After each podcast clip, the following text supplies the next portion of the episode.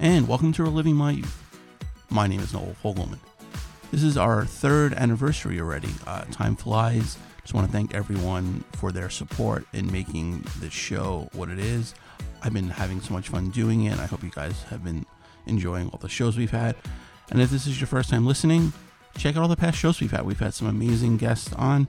Uh, the show is only as good as its guests. I mean, no one's listening to me, it's all the guests. And this week is no different. We have the amazing Xander Berkeley on. We all know Xander from The Walking Dead, playing Gregory, playing CTU's George Mason on 24, Terminator 2, uh, Air Force One. I mean, there's so many other roles. He's had an amazing career. We talk about that. We talk about his death reel, so to speak, because he's died quite a bit on screen, and just what he's been doing during quarantine. I mean, it's been affecting everybody, and Xander's no different. Very nice guy, very thoughtful guy. He's also a painter. Uh, you could check out his work. I'll give it at the end of the, the podcast. Hope you enjoyed my conversation with Xander. 15 year old daughters, and uh, it's it's they're doing good, but it's not easy. You know, it's hard for them. That 13, especially, is such an, a social right age, and uh, to be taken away from all school activities and all your friends is just so brutal. And and I think we. Uh, cannot help but be the recipients of a certain degree of runoff frustration. And Trying to parent and trying to help with the homeschooling is is uh, is not always met with great affection and appreciation. no, yeah, I know. I, I have a 15 year old, a 10 year old, and a nine month old. So and it's wow. yeah. So it's it's like Thunderdome in our house right now. Um, and my wife, wow. my my wife is a kindergarten teacher, so she's trying to do some you know teaching as well. And my wife doesn't want to be a teacher too. My 10 year old she wants to be mom, but it's really hard. Yeah. Yeah. Yeah. Well, that's, you know, sort of what, what we wanted, uh, you know, and, and you sort of, you try and create leniency in certain areas right. to make up for where there be but then you feel like you're you're erring on that side mm-hmm. because mm-hmm. you're letting them stay up to you're letting them be on their on their own devices oh, a little yeah. too much, shall we say? Yeah, I know I too well. to navigate everybody. But you know, I uh, I'm looking out on on beautiful bay. That's good. And they're starting to put the docks in, and and um, you know, we, we have friends who have boats. We don't have one, but uh, we have a farm in the in the countryside about an hour away from here, but um, which we're developing for film production. Oh, great! Which uh, which could you know is, is uh, taking a, has taken a lot of money and time and, and energy away from projects that I would otherwise be doing. Right. Um, but I'm so excited about about it and the future. You know, there's I just read an article today on the the change in Hollywood. I mean, everything is just everything is being impacted everywhere. yeah.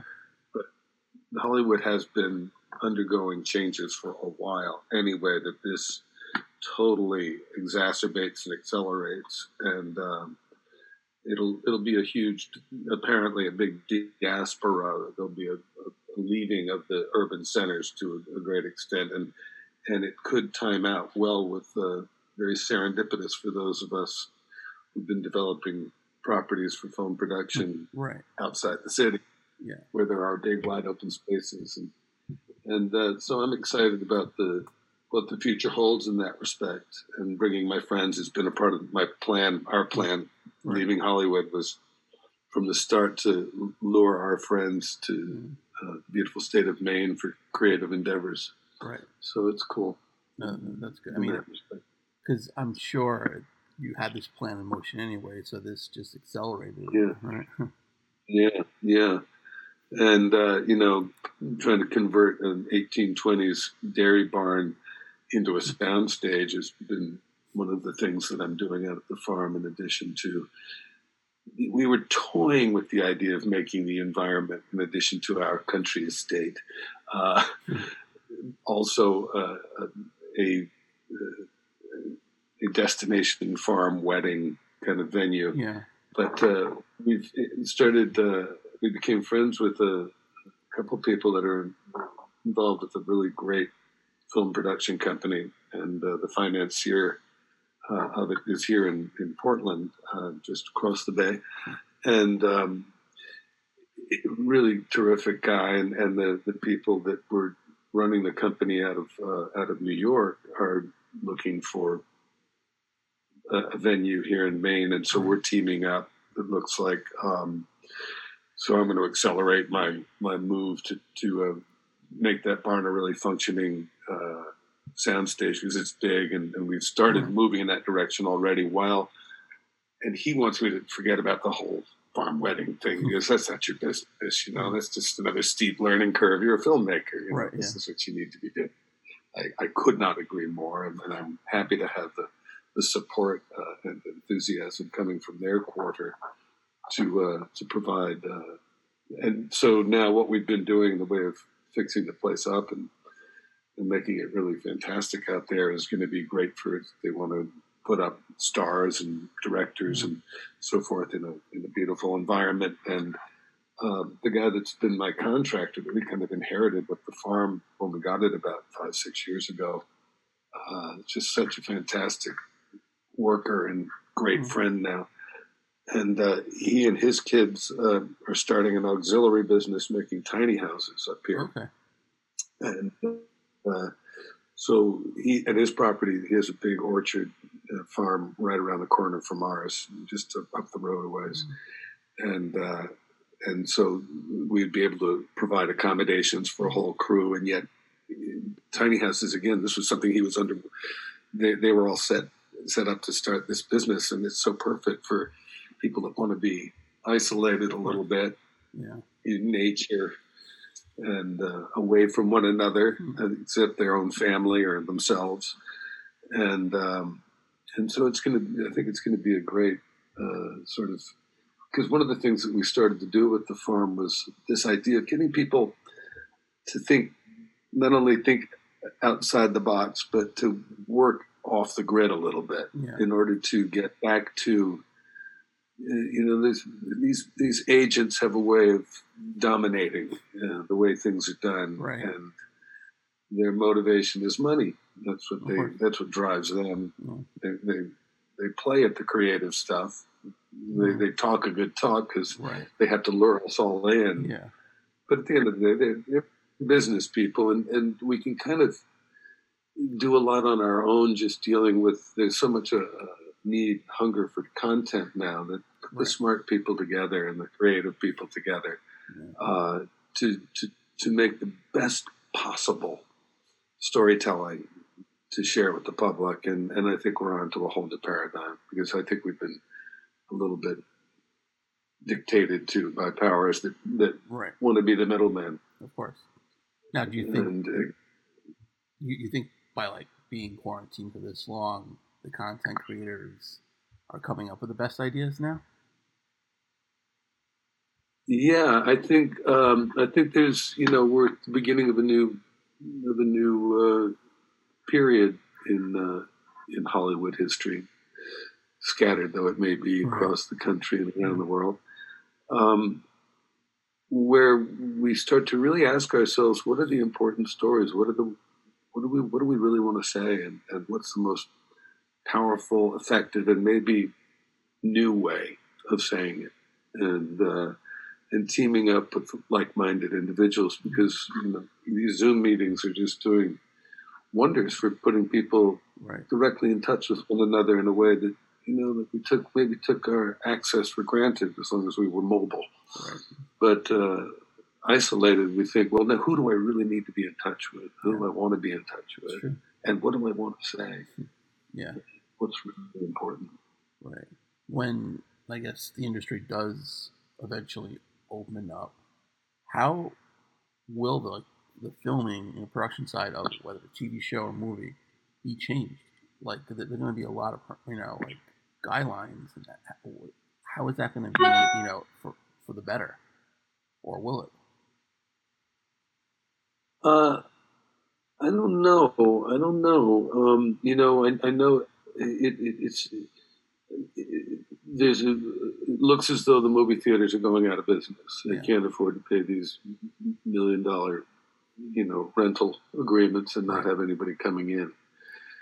And it'll be a long time before, you know, people are feeling comfortable about sitting in large groups. Yeah. And so, from what I understand, there was a, an act put in place a long time ago, uh, Paramount something or other, that uh, prevented studios from having uh, movie theaters because it would um, prevent smaller filmmakers, independent film, Mm-hmm. essentially, from uh, being able to have a, a venue. Right. And uh, but now that that looks like they're they're going to change that ruling. And let me just uh, let these people that I have at three o'clock with know that I haven't disappeared. Sorry. No problem. Computer works. fine. Let me just stay.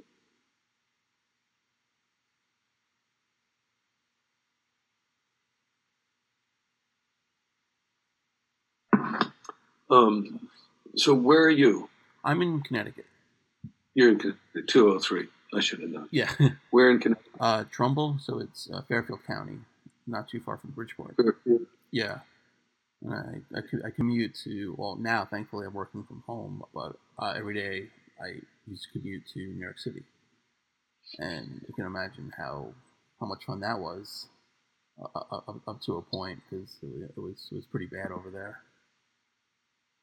Yeah. So maybe now you're um, you're one of the people that, apart from maybe the uh, additional burden of, of parenting Yeah. and homeschooling, uh, otherwise this is working out maybe well for you. Are you still able to do your work? Yeah, it's it's a because I, I work in, in TV, so like you know, production shop side. So I'm working for Yahoo, so we do like um, market, you know, market coverage, you know, from the opening bell to the closing bell, and we're able to do our shows remotely. So I'm able to log into my computer in the studio in New York City, and, and we do all our work. And I've always had, you know, over an hour commute whether wherever I work. So this is fantastic. I get out of my bed, walk to my desk, pajamas, whatever, you know, barefoot. It's it, it's fantastic. And my wife is still teaching, so we're we're two of the fortunate ones where we still have our jobs, so we haven't been for long. And so it's it's She's work- doing um, online yeah, it's, it's, it's not too bad for her. She meets with her class. She teaches kindergarten, so she meets meets with her class like in the morning each day for like twenty minutes. She'll send work, and that's really it. She might have another meeting with her class twice a week, otherwise, but she's not like on like Zoom or on remote teaching the whole day. So it's it's good and bad because it's not really teaching. She'll say it herself, you know, giving work, we move the kids, but they're not really learning which is unfortunate because when you know the schools do open, they're going to be so far behind, and they're Yeah. not going to really be able to catch up. You know, like my son's going to his junior year in high school next year, and I know for a fact they're not going to be you know reviewing what they did this year. They're going to go full speed ahead. It's the most important year in high school, so it's it, it- it's going to be real Yeah. difficult. Um, how is the uh, connection? Um, I'm getting an indication that the it's uh, unstable. Are you Uh, getting mine, yeah, mine's fine. See you, you, great. Yeah. So it's Okay. yeah. hmm Good. Yeah. So, uh, ask me what you want. I didn't mean to just sort of take over. Oh no, yeah, no, this is fine. It's, just- it's it's a conversation, so I'm gonna keep all that stuff in. Which, if you don't mind, it's it's it's all very interesting. Yeah. But how, how did, yeah, how did uh, you and Sarah end up in Maine? Um, we got a farm about six years ago. Uh, our 13 year old was then seven, and uh, out of the blue, Sarah was doing a pilot in uh, Atlanta. Okay. and uh, I was just about to start a show in Shreveport, and um, we just uh, thought everything's you know it's not the old Hollywood thing was already mm-hmm. like I say shifting, Right. and uh, and so the kid waking up one morning. Uh, when I was, it was September, and I I just gotten through the first couple of weeks of school. You know, Yeah. I'm really good cooking, and I'm a I'm, I'm a bit of a chef, and Right. I, I, I love cooking dinner every night, and I, I love reading the stories to put them down at night and uh, waking up early uh, to make breakfast while making lunch in order to get them to two different private schools in LA uh, while making, you know, play date arrangements with right. the various moms was not necessarily my bag yeah. uh, or my forte. Right. Um, and uh, so I was looking forward to sleeping in on the weekend, and, and the kid wakes me up out of the blue, uh, even though I had a little breadcrumb trail leading to the, the screen, yeah. which we hypocritically media deprived them at the time. Um, and uh, she demurred it and came in and woke me up and said, Daddy, when are we going to get the farm? The barn and the right. property so we can have animals and grow things. Yeah. And she even added on if we have to sell Beechwood, the place where we lived at the time in LA, to get a bigger farm, then that's what we gotta do. And it was like, whoa, that's big talk. Yeah. That's a big idea. Not a bad idea, but Daddy will definitely need a little coffee in order to discuss that in, in any detail. And then that day, as is sometimes the case when people are as strong willed as this kid is. Um, they hmm. make things happen in right. their psyche. Yeah. Uh, and a friend of mine gr- growing up in New Jersey sends me an email out of the blue. Say, Xander, what are your thoughts on becoming a gentleman farmer? This piece of property just popped up. I've never seen anything like it. Wow. And it was this spectacular, the Wadsworth Dairy Farm mm. on 126 acres with right. 3,000 feet of the Saco River and mm uh, farmhouse, carriage house, barn. At the time, what they were asking, it would have required selling our house in, in Los Angeles mm-hmm. in order to get it, but uh, we stocked it. We took the train to Maine. We spent some time there in the area and uh, on a lake nearby, and, and uh, fell for the joint. And, uh, and there's big iron potbelly stove on the second floor from the 1800s with Berkeley written in iron on it, and it was like, well got a name on this place.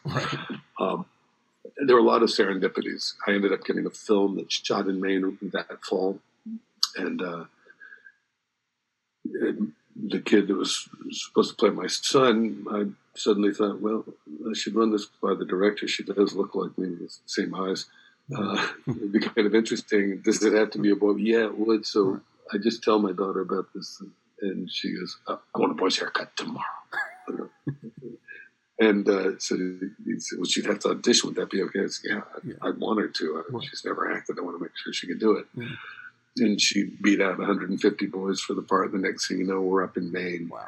at this cabin on a lake, you know, mm-hmm. right after having spent the summer there. Yeah. Thinking, and, and, and I call out the real estate person, go, oh, what, what, have you sold it? No, good, don't. Yeah. What, are they asking for? Well, okay, we'll take it. They did come down considerably from right. its original. Uh, asking price, and it was just too, you know, you at the time we are like, okay, you could uh, you could get a garage in the ghetto for the same amount as you can get this yeah. farm estate in Maine. Uh, I yeah. think we're going to go for it, and um, and we did, and then we just fell in love. We we, we stayed there every summer uh, for a few summers, and then just said, why, why are we going back to LA? We, right we wanted the seasons. We did a show up. I did a show in Toronto that uh, Sarah ended up participating on, also getting another show uh, uh, up there. So we stayed for a few years, and after the show, I did finish. I went over to do a show in Montreal. We were up there for a little while. And we could handle the cold. The kids liked it. We uh, we liked it, and you know the change of seasons. You, you read about it in these storybooks. You know. Yeah in LA, you just feel like such a phony. Like, well, it's it's this time when snow falls and, and there's it really does exist, right. and and then the leaves turn and yeah. fall, and there's spring and never mind. but, so yeah, we were, we were wanting that, and uh, and Toronto reminded us that it existed and that they could withstand it. They weren't too soft, yeah. and. Uh, nature helps provide a little adversity where these days it's hard for parents too. So yeah, it's all good. Builds yeah. character. Uh, absolutely. Has has living there full time kind of like have you lost out on any jobs? You and Sarah? Yeah, I, am sure. Uh, you know, so much of it is a, sort of being seen and, right, right. and uh, being in offices and stuff. But people are out of offices now, so yeah. part of it was that I just I, I, took myself off the market. I wasn't going to do another series where I was away from my family. Right. I just I waited a long time to have kids, obviously, and and uh, I didn't want to miss it. Right. And uh, you know, I didn't necessarily want to be here all the time. I still like mm. to do a little jobbing out, but I just I didn't want to do a series where they they own you and they have you at their beck and call, and they mm. don't want to release you because they might need you for second unit or for. And and they, you're just sitting there going, I should be home with my family. Mm. I'm not, and I, I, I, wanted to create my own content and with friends, and and I wanted to I, was already thinking there's so many, uh, you know, advents in in the film industry with, you know, becoming more affordable that there's really no excuse not to be doing your own thing at a certain point. I've been wanting to direct for a long time, and uh, I've had a lot of ideas about how I want to approach that. Based on all the different people I've worked with over right. the years and all the things that I've seen that worked and things that I've never seen done that I want to try. Mm-hmm. Um, and so it was time to put my my feet to the floor on the to the gas pedal. Uh, yeah. I forget what the metaphor is, right. but uh, on in the fire. Yeah. Um, to to uh, stop just taking every job that came along and to to start to uh, set up, direct, and produce, and and and really what I've always wanted to do is create an environment in which people could be. be uh, could collaborate. I, have always loved a lot of the directors I've worked with. So Alex Cox, I did four films with, and yeah. Mike Figgis, I did four films with, and early on, and uh, and they set a tone for me. I really got to see how effectively it works when you have talented, smart actors that can improvise, uh, working with talented, smart writers that mm-hmm. can um, navigate and right. uh, orchestrate a storyline so that you can take advantage of these different voices. You know, it's it's it's uh, great. You can delineate. A great writer can create different voices, but there's something about when an actor owns a role and has embodied it, the way in which they can improvise in the vernacular of that character, the, the subtle differentiations of that have always appealed to me. was there? And I'm sorry. No, you go. Okay, I was going to say, was there one particular role where because besides obviously reading the words from the page, you are that that character and your physical acting of it. You know, you you've done that throughout your whole career. You know, you embody that character. You know, through your you know physical you know your emotions and stuff like that. Was there one character that you felt you brought that out more so than any other one? Well, I, I want to give credit to Alex. Uh, he wasn't always an easy guy to work with, but he was so uh, he was he was really on it when we did Sid and Nancy. Right. Um, that one really shaped and changed uh, the direction of my career because I just had spent a year in Europe to get away from the bad V that I'd been sucked into. and it, in the early '80s, it was. I remember working with a. There was a, a lot of car crashes at the time. Right. and I was playing a, a, German terrorist, and my my girlfriend was a. Uh, in the thing was a Middle Eastern, you know, Iranian terrorists, mm-hmm. and and uh, we were teaming up to take out a mayor in San Pedro, California. Mm-hmm. Uh, we had somebody from the IRA and right. someone, a homegrown terrorist, Bill Paxton's first role, mm-hmm. um, yeah. and. Uh, it was a good script with questionable sort of logic that we would all be doing gathering from around the world for that particular undertaking. But uh, there, there was some cool stuff about it, and uh, but the director was a race car driver because there were so many crashes right. that were choreographed into the script, and he also had a yacht, and a lot of people. I'm sure they were doing a lot of blow on his yacht. right. They were yada yada yada, yeah. and they were using the TV show as an excuse. And, and, you know, I was a very serious young actor. I was from the theater. I had classical training. I had experimental theater background. And I had great aspirations in the theater before being swept out to LA and suddenly having a director say, it says here you don't understand. So could you tilt your head and squint when it gets to that point? And I was like, no, well, actually, I was just, I was thinking I would just lean in. I'm, a smart German terrorist. I think just, just that doesn't that convey? Well, if, could you just turn your head and squint? And I go, but that that's what dogs do when when they don't understand. Isn't that a dog thing more than a? Yeah. And, and I sort of knew that I was was going to be uh, frustrated if I kept doing bad TV, Right. and so I uh, I cut out, went to Europe, lived there for a year. Um, from the TV winnings that I had, I took a small amount of money that I thought would have me back in a few months, but instead it, it lasted me for a year because I kept getting just everything was in favor of my staying and taking in impressions in, in the, seeing the quality of life in Europe. You know, it wasn't about acquiring Right. more. There was some you could have a little garret, you know, that I was a squatter. I was house sitting for people mm-hmm. that I met along the way that just generously offered me a place to stay and and you know just going to the theater and reading and and, uh, and doing a lot of artwork and, and writing and and uh, it was just journaling my experiences, I was basically trying to take impressions in for a little while instead of just putting them out as I had done since I was very young. And it realigned my priorities, and um, in much the same way that this shift is the second biggest shift in my life. Um, because when I came back, instead of having, I'd, I'd gotten rid of my sort of fancy apartment that I got because I'd gotten a little role. Yeah. Got mommy dear, a bunch of TV offers came in, and I was Right, like, yeah. hey.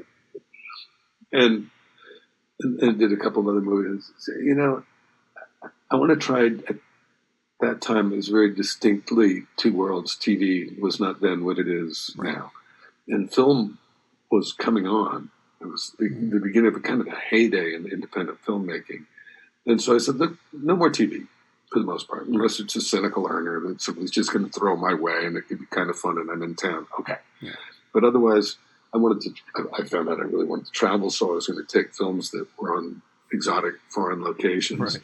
Because my mother always wanted me to be a diplomat, so I could do a little hook up at the embassy and meet Yeah. some people and learn about that that whole world.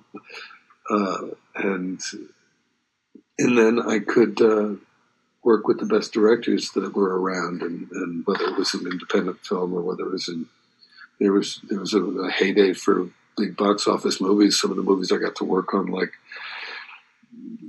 like Apollo thirteen and A Few Good Men, and and Amistad with Spielberg and Air Force One. These were great big movies, you know, Terminator Two. They, Yeah. they, they, there were great big ass films being made at the same time Yeah. as they were incredibly interesting and dynamic Right. art films, independent films, and and uh, but I did find more and more that the the most creative. Okay, to answer your question, sorry. Um, Sid and Nancy, Roger Deakins. It was one of his first films. It was Gary's first film.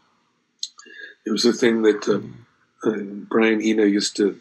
He used. He invented this term called scenius, which is in contrast to the term genius, Right. which is about one individual. And it was about the kind of magic that happens when a collective of people come together. And I really experienced it on that, as I had done in the theater, and as I have done since in other groups.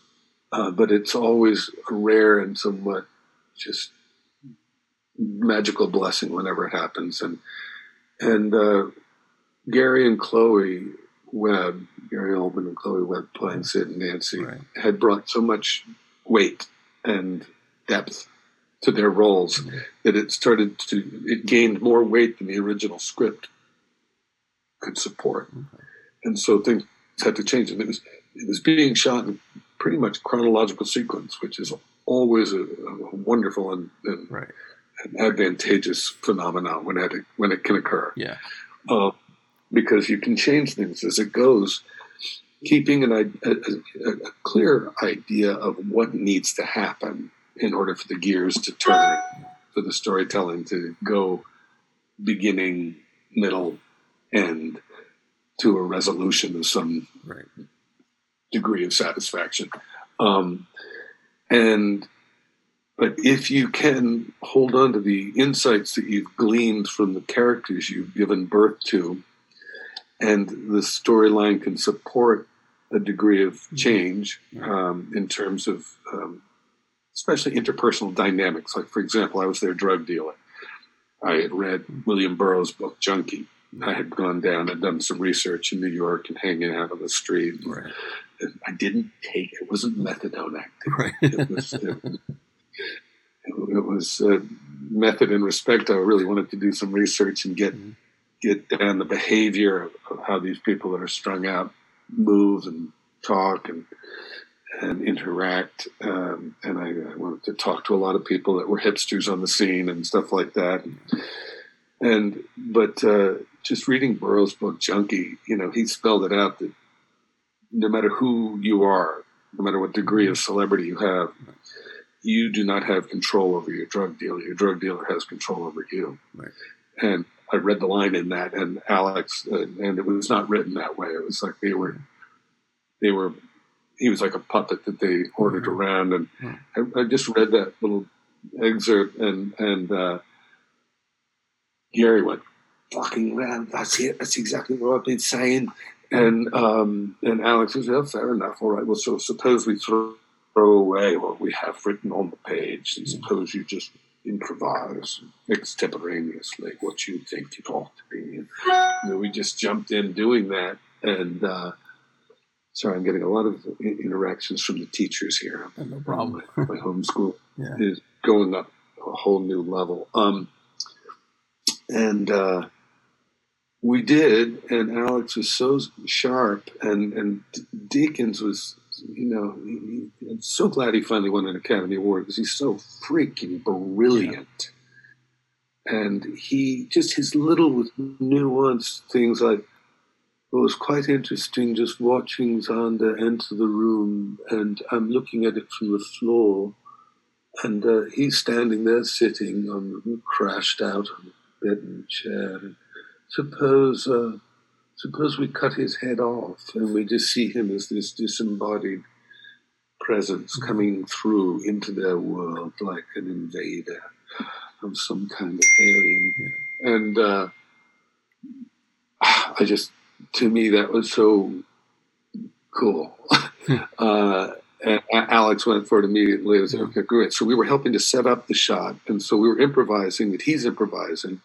And Alex is adapting. So when we come in the next morning, it's on the shrinky pages, not only all of our dialogue, but some of this uh, this innovating that we did uh, creatively by collaborating the night before. And that just, that was what I loved and had missed so much in the theater Right. was that kind of, this is where the magic happens. Is bouncing ideas, trying different things, and seeing what works, and and and, and even on another level, because there's a kind of sanctimonious uh, kowtowing to a playwright's words, because it's been performed more often than not. The play has been performed, and it's etched now in the Samuel French edition, and you must say these words. Yeah. Um, you change blocking, but Right. don't you know if it's shakespeare i don't mess with it Yeah. you know I, I came to discover that that there's something about if you have respect for when you try to make what's written work you try your best Yeah. to make that work first but if you have a great idea you share it and you see what you always defer to the director who is the auteur the guardian of the writing on a film set as opposed to a committee of Right. slackers who have cushy jobs in the TV industry, especially in the 80s. Right. Not to cast aspersions, but the, the way in which they would territorially protect their words uh, was absurd because so much of it was so bad and could afford to be improved with uh, at least some degree of openness to a, a suggestion. But uh, I think there's a fear that actors will try and you know, unlike my embracing the idea of being cut off at the head, we'll Yeah. try and find ways to get their head in there, Right. and we'll try and add lines so that they can have more screen time. But that was never my thing. I was I was happy to cut lines if they weren't needed if the behavior could could inform the audience without having to spell it out. But uh, it depends. It's a, that's why you have to sort of earn the right to get to a place where they've seen your work enough to go, yeah, he's going to make the, a good suggestion, as opposed to somebody that's going to commandeer, co-opt, or Right. hijack a script and turn it into their Mhm. vehicle. Right. E- even when you like earned the right, were there some directors or writers who had issues with your ideas? Well, I mean, just the fact that Alex gave me the opportunity to change and bring the things that I did and the things that I improvised were things that just happened to, like when I would go down the street in New York, guys would come up and go, Oh man, it's Bowery Snaxx. Hey man, I fucking do you. Yeah. And then, you, you do me. right. And, was, and they would say lines of mine that I had made up Right. and and I went, wow, that really stuck in their head because it just came so naturally out of uh, the situation. Gary was a good improviser, and so was Chloe. We just interacted, and you know what? By taking the script as a structure, and then tearing it apart and throwing it out and coming back and piecing it together, and, and what Alex did when he developed, you know, delivered the script the next morning, had all the key points that needed to be held on to the pinnings Yeah. structurally to work, and all of our best extemporaneous ad libs woven in. Yeah. And uh, so it just, uh, you know, that because I started out when I was 15 in the experimental theater, I was sort of adopted by a troupe. Um, and improvisation was a big part of it. And it wasn't like just the improv, which I would do later and enjoy, but uh, and still found very informative and instructive about film acting and being in the moment and listening and, and coming up with characters. Hmm. But uh, there was something about the experimental theater that I did uh, with the troupe that I first started in the theater with um, that wasn't based on just trying to come up with a quick gag or joke. It was about behavior Right. and um, and groundedness and really knowing who the character was and having a sense of storytelling by really listening and giving and taking uh, to to let something really truthful emerge and that's what uh, happened with with us there and it captured and Figgis right after that Yeah. put me in internal affairs where I improvised my whole role. Uh, you know and it just sort of fed into um, it, it did, you know, it was a number of years later, but Todd Haynes said that it was seeing me in Sid and Nancy that had made him want to work with me, and that he was having me in, in Safe play a part that was 180 degrees different from the character I'd played, who was very street and idiosyncratic Right. and hipster, to a super straight, dweebish guy that um, just didn't have any real facility for communicating and Right. and, uh, and didn't really understand. It was a little out of his depth, but was a solid, straight arrow, Yeah. and uh, that was an interesting casting choice for him because he, he he'd seen me in enough other things to know that I had a range, Yeah. And that he was uh, excited to see me do that, which he'd never seen me do. And then by doing that, uh, the guy that directed, wrote, and directed Gattaca Hmm. wanted to bring, I think, a little bit of the atmosphere of Safe because he had this incredible lookbook that had Yeah. so many super smart uh, influences visually that he was interested in incorporating into the film. Because we did a big table read of it before we we ever moved into production, and I was always in his head as as the doctor um, because he wanted, like I he wanted to, in a sense, in an homage to Todd Haynes' incredible Right. atmospheric filmmaking was safe. He wanted to bring, a, which is a kind of a brilliant idea, you know, to the audience that might be crossing over, that might just sort of, ooh, I feel that disturbing vibe from Safe suddenly, just because I'm there, Right. and I'm playing a pretty pretty straight kind of guy, uh, playing the Doctor in Gattaca, and so I think one thing definitely feeds off the next, and and then you do. I think word gets around, that, you know, and, and uh, I worked with a few people, and I worked with Joel Surnow on two different shows before I did 24 well, without realizing it because he wasn't on set. Okay.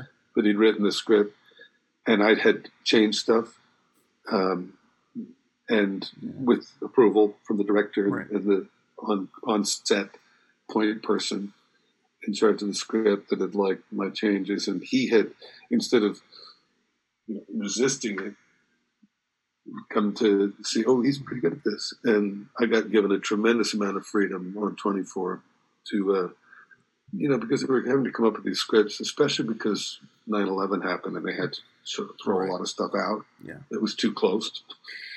Um, they were changing scripts at the last minute, and they they had a sort of a, an outline, a guideline, but they needed actors So I like for myself, and my wife Sarah was good at it as well. And we would work together on stuff to be able to come up with stuff um, to you know. Uh, massage and finesse the, the so maybe extrapolate some of this um, sort of bare bones techno terminology into human speak. Yeah.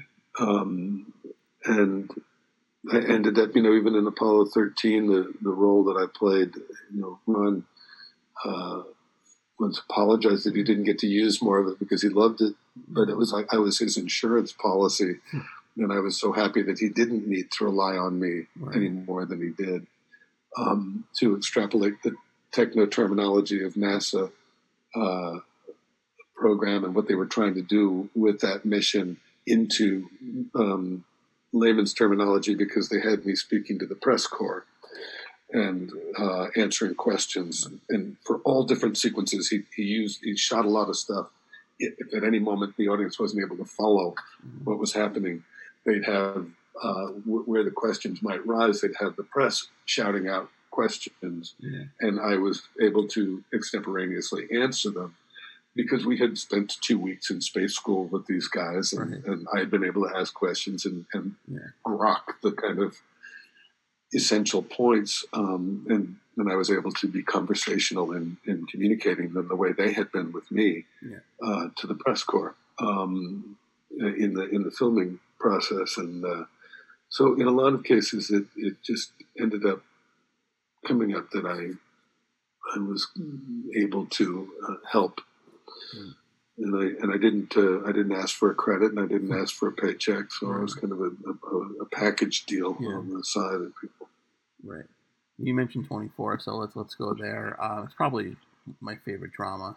Uh, watched it from, from the beginning. Well, you know, I guess people always start watching shows late and binge it. I was I was there from from the very beginning, and I remember that I think it was a pilot episode where the plane exploded. So I think that was some sort of the issue there, trying to drawing towards 9/11, which you're talking about, right? Yeah, yeah, Yeah. yeah. I mean, it it uh, it happened as we were filming the second or first or second episode, right, Right. before we were going to air the pilot, Yeah. and there was a lot of crossover. They had to recut the pilot, Right. so the plane crash sequences and stuff was too disturbing. Yeah. Now the, show you came on because is is there a more like job that has less job security than the CTU director? Um, probably not. Maybe, maybe Um, Trump's cabinet, but I mean other than that, right? Well, you know, I at the time I was still avoiding TV, Right, yeah. still a film snob, and um, and a, a world traveler. and it wasn't until I met my wife on that show, and it wasn't until that show started to change the zeitgeist of what television was and could be. right. and it was also the the onset of binge watching was that show. Yeah. So it just everything started to change at that point, and certainly in my personal life because I didn't want to be away anymore. I had a, a reason to, you know, start to want to build a home, Yeah.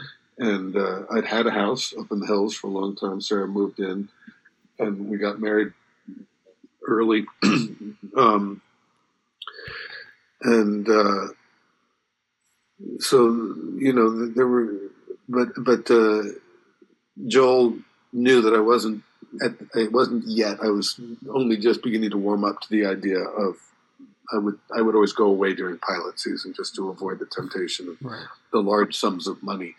Being thrown around so that I wouldn't get tied into a series and have to be the same guy over and over and over until I felt like part of my thing was I don't know, you could never shake the association. You had to be really careful what you chose to become known for because people could never get that guy out of their head when they saw you in anything after that. Right.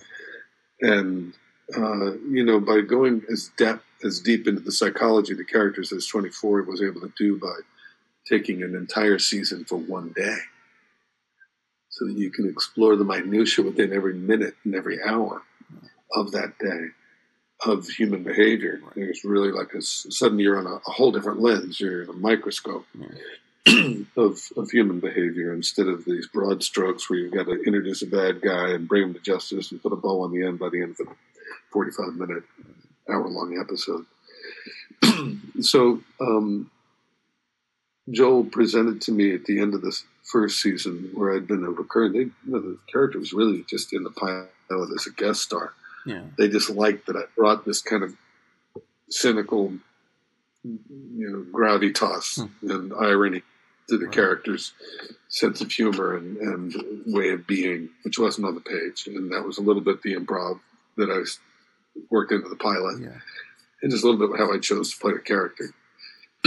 and they, they liked it. They liked the way that that was going to play against Kiefer and, and different things. So they kept writing me in in the first season. And then um, at the end of the first season, they said, look, we know you, you don't like to commit to a series, but what if we had George inhale airborne plutonium in the first or second episode, and we give him 24 hours to live?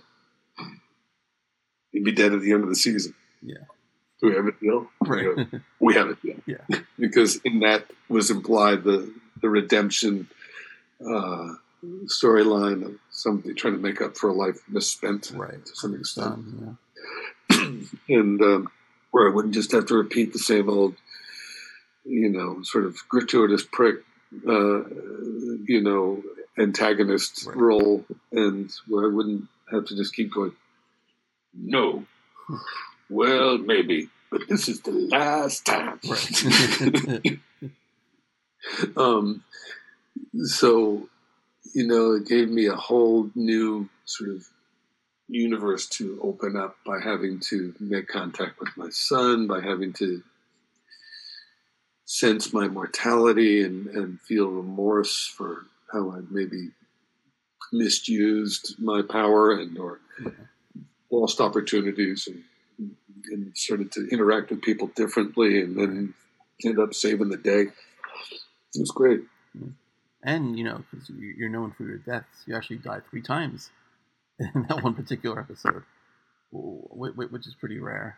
You know, the plutonium, you know, radiation, the plane crashing, and then eventually the Yeah. atomic bomb going off. So three deaths right there. Yeah, and I and I and then there's the other sort of cultural sort of uh, echo chamber because I had died in in a, a plane in Air Force One Right. and in Clint Eastwood movie that he directed called The Rookie, Yeah. one of his bigger films, but Yeah. some people had seen it, Yeah. and so like this guy just doesn't have good luck with airplanes, and and you know, and I'd also I'd also fallen from thirty foot floor buildings on Right. four occasions as well. So I, I've done a lot of aerial, Right. Uh, more demise by air uh, on film. So yeah, there were there were there were definitely the three. I was gonna I was a goner no matter what. Right, exactly. Um, Yeah. because I was up high. Right. I know, like you know, Sarah finished out the season and she came back the third season. Did Did you continue to watch the show while she was on, or did you Oh yeah, out the she show? was on. After they killed my wife, after they killed killing me, that's one thing. But you kill my wife, Yeah. it's over. Exactly. yeah. Now, like, We, we are great big TV watchers anyway, and again, always loved going to the movie theater, but Right. uh, that looks like it may be changing. yeah, that's true. And then you know, on YouTube, there's a great death reel you have. It's like I think about 13 minutes of your, you know, most recognizable deaths. I watched it a few times. It's great. One of them, really? Yeah, one of them is great because I was a big fan of the miniseries V, which they made into a TV show. and you, you had a great memorable death of some kind of uh, sand monster you got sucked into. Um, when yeah, that was one of the more awful deaths that I've experienced on right. film. You know, they always they always choreograph, they always schedule your death scene on the last day right. of your shooting because more often than not, it's a very dangerous undertaking, and they think, well, at least we'll have shot him out if we kill him. Yeah. Um, or if we injure him badly, right. it won't hold up production. Yeah. And you don't catch on to that the first, you know, 25, 35 deaths. You don't really get onto that until later you go, no. Of course, it's on the last day. um, it wasn't just how the schedule worked out. Right. that was okay. I get yeah. it. It's dangerous. Um, and uh, so, you know, I uh, in that particular instance, walking out into a sand pit to to then be eaten by that's like quicksand. Yeah. And so I'm lowering down while this looking across to see a, a, a land shark coming through the sand at me. And, and, and then I'm meant to, you know, just be sort of spaced out and, and fatalistic about my suicide going out there yeah. until the thing starts chomping on me, at which point I'm supposed to like start right. freaking out yeah, and screaming the pain. And uh, all the while I'm in a giant baggie. Yeah. I have to walk out to a spot in the sand, wandering like aimlessly, but yet very directionally to a mark. Um, whereupon I will hit the hydraulic elevator that will lower down this chamber of of sand, yeah. but it's all sand all around except for this little, the part that's in the baggie is vermiculite. Okay. So it's not too heavy and it won't just all slide right. out. It's light and it's like, uh, it has a big rubber band, elastic thing that if I stand on that exact spot, yeah. that when I land on it, that the, it'll be dead center of this sort of elastic thing that will stretch around me and hold all the vermiculite in. Okay instead of having it just go into the underground chamber. Well, they weren't testing it because it took too long to set that up. And if they had tested it, they weren't doing it in front of me. That's for sure. Yeah. Mm-hmm. so I'm I'm in my character. I'm like the crazy scientist who's suicidal and fatalistic and the danger of being an actor doing your job is you go out there, you hit that mark, and you're doing it for the first time, and you go down in the elevator and you're just spaced out, and then you start screaming just as the vermiculite goes into your eyes, right. into your nose, into your uh-huh. mouth, down your throat, in your ears, and you're in this underground chamber where there's six guys with gas masks, just in case there was some dust. Yeah. They've got gas masks. Right, not you. you got a mouthful of vermiculite. Yeah. It's not really to get in your lungs. Yeah, there wasn't. So many times that they uh, yeah. they do shit that's so freaking dangerous. I've right. been almost killed so many times. It's ridiculous. That death reel, when I look at it, sometimes oh fuck, man. Yeah. Would I get lucky on that one? Right. Yeah. Do you, do you go into roles now with like suggestions on your death? Do I go into discussions with how it's going to be a? Pro- I'm yeah. sorry, I missed that word. Yeah, like do you actually when you're auditioning for a role or you're negotiating it, do you give suggestions on how you're going to die? If that's it. Well, I insist that I die because I want to have everything I do now end up on my death reel. I'm, I'm really looking for the Guinness Book of World Records. I think I have, but definitely beaten Sean.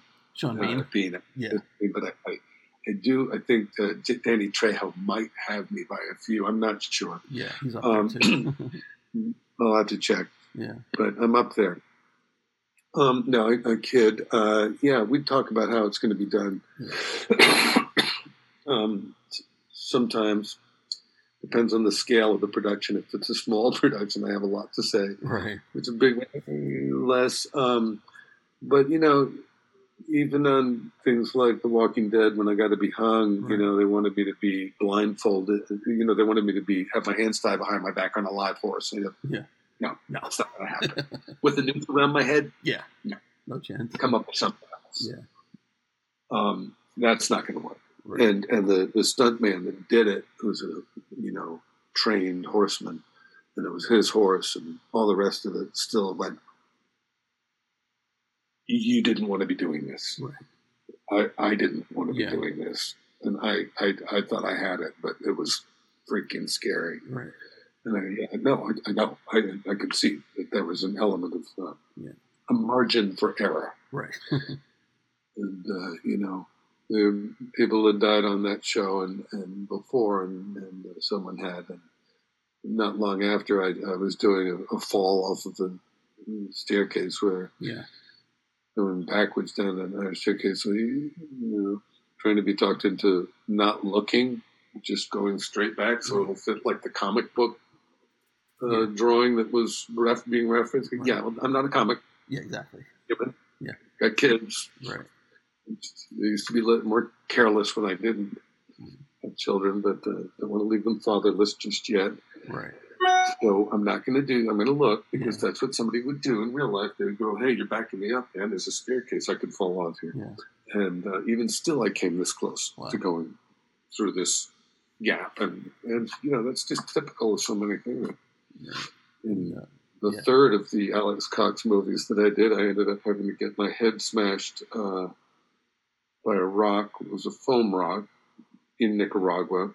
But while I was carrying a horse on a rope with a trunk on his back Right. with all of my belongings, and I'm trying to escape Yeah. Granada as they're burning the city to the ground. So there's a massive fire all the, the wood structures that we built for the set were being burned down on that night, the night that my character dies Wow. and uh, and so the, the, the just so happened that the, the guy they had cast in the role to play the, the guy that because I was playing an historic character from Nicaraguan history and American history, and in Byron Cole, who they have a big mural in one of the buildings of this guy getting his head smashed by one of the you know, Mhm.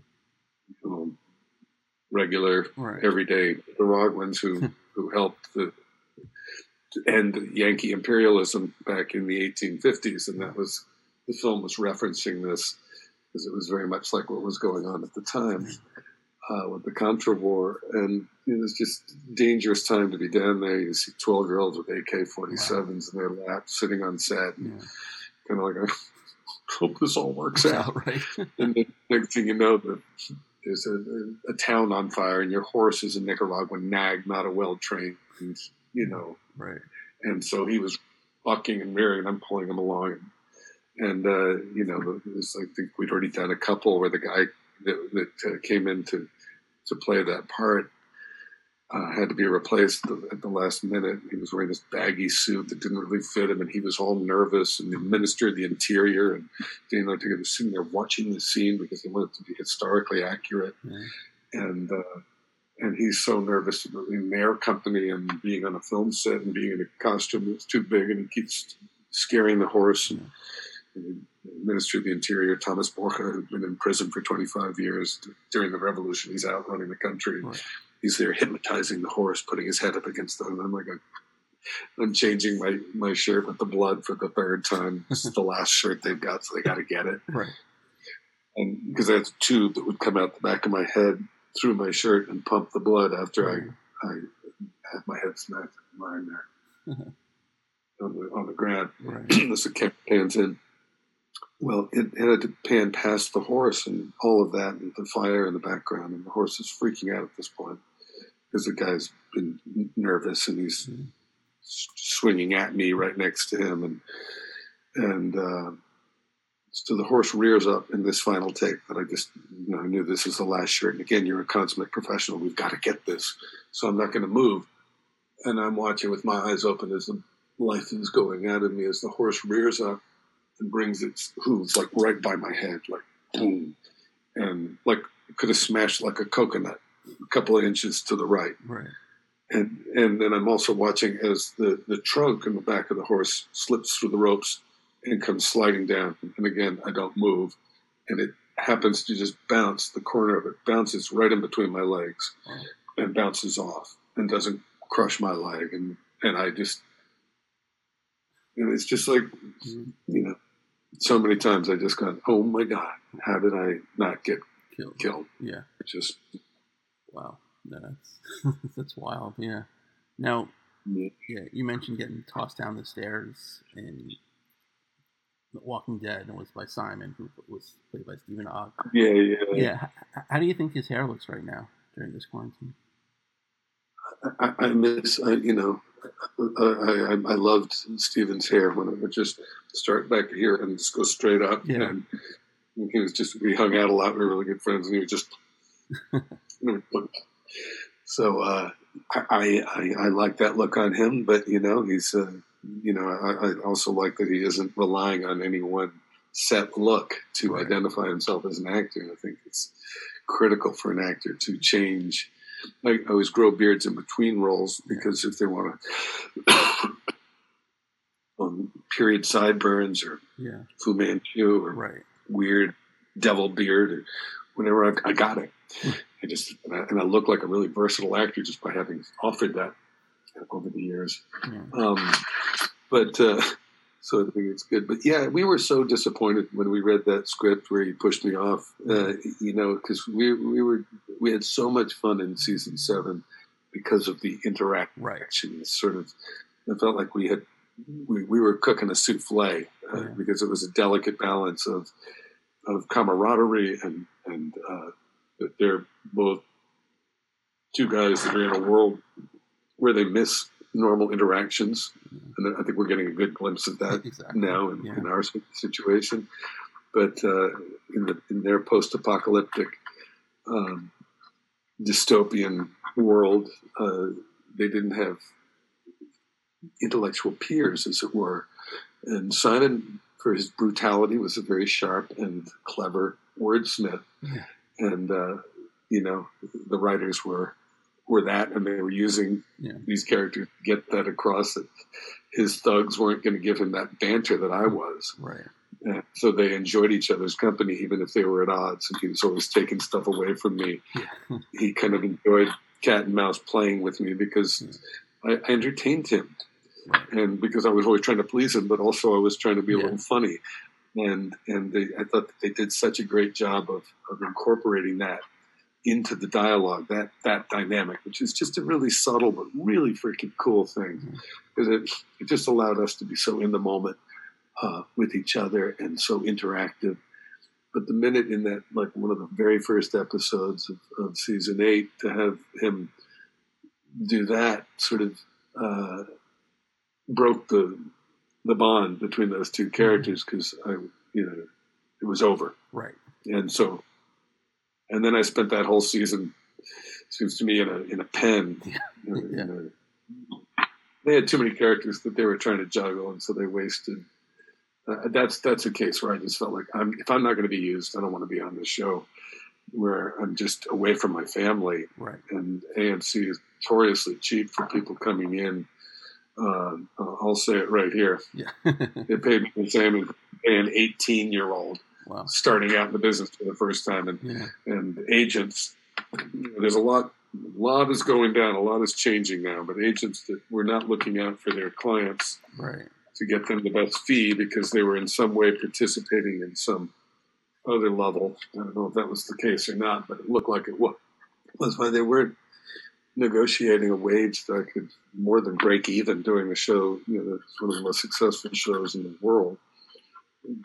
That's another reason why I'm I'm ready for a change in business. Yeah. You know, you, in any other business, you get a little respect, a little seniority. You're, you, you're valued because you've developed a craft, and it's hard to play a character that people hate and still enjoy watching. Yeah. I mean, That's not something that a kid starting out knows how to do. No, it's true. And, And- you've done that your whole career, and you've done it well in, in, you know, every role. It's and people don't realize it's acting. Yeah. Yeah, yeah, and you know, it's it's a it's a skill that, that like anybody else, uh, you know, it's really good at what they do. They they should get a little something over the years that, Yeah. that reflect that.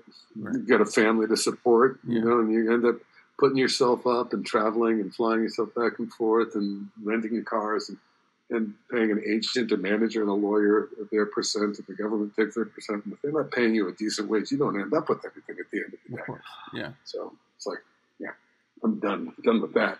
Yeah. Um, people are going to value me and, and uh, respect me in that respect. I'll, I'll go to work for them. Otherwise, I'm going to start creating opportunities for myself and for my friends to, to treat people well and well, stuff yeah. like that.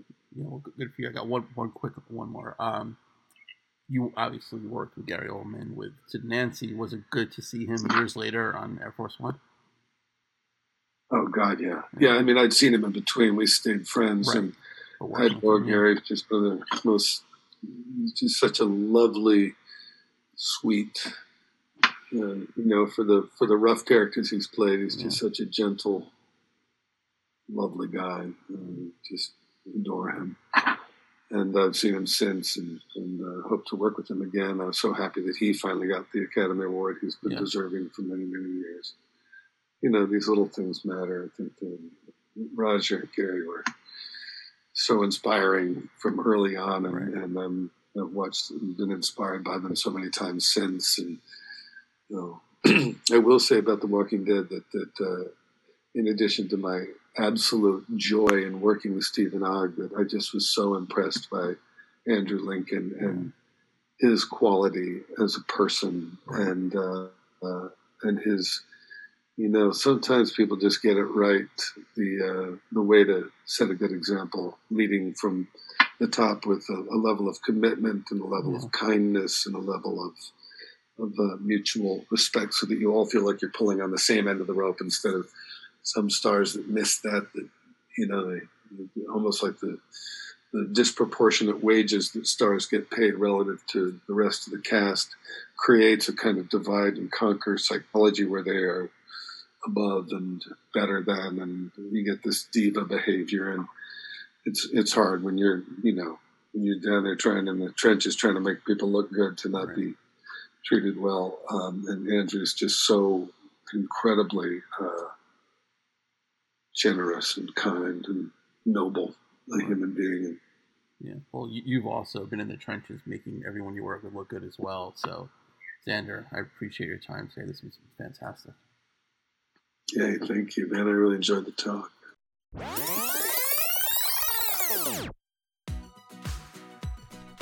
And a special thanks to Xander for joining me today. You can follow him on Twitter at Xander Berkeley. His website is therealxanderberkeley.com. That's where you can find his artwork. And you can watch this episode on YouTube. Uh, it was a video interview I did with Xander. So just search Reliving My Youth, Xander Berkeley. And you can catch up on all the past episodes we've done for the past three years on iTunes, SoundCloud, and Podbean. And you can review the show for me. I'd really appreciate it. Go to relivingmyyouth.threadless.com for all your merchandise. We're all home now. You can wear t shirts to work. Might as well wear a Living My Youth podcast t shirt. Just want to thank everyone again for the last three years. It's been so much fun. I look forward to the next three years. And we'll see you next week, everyone.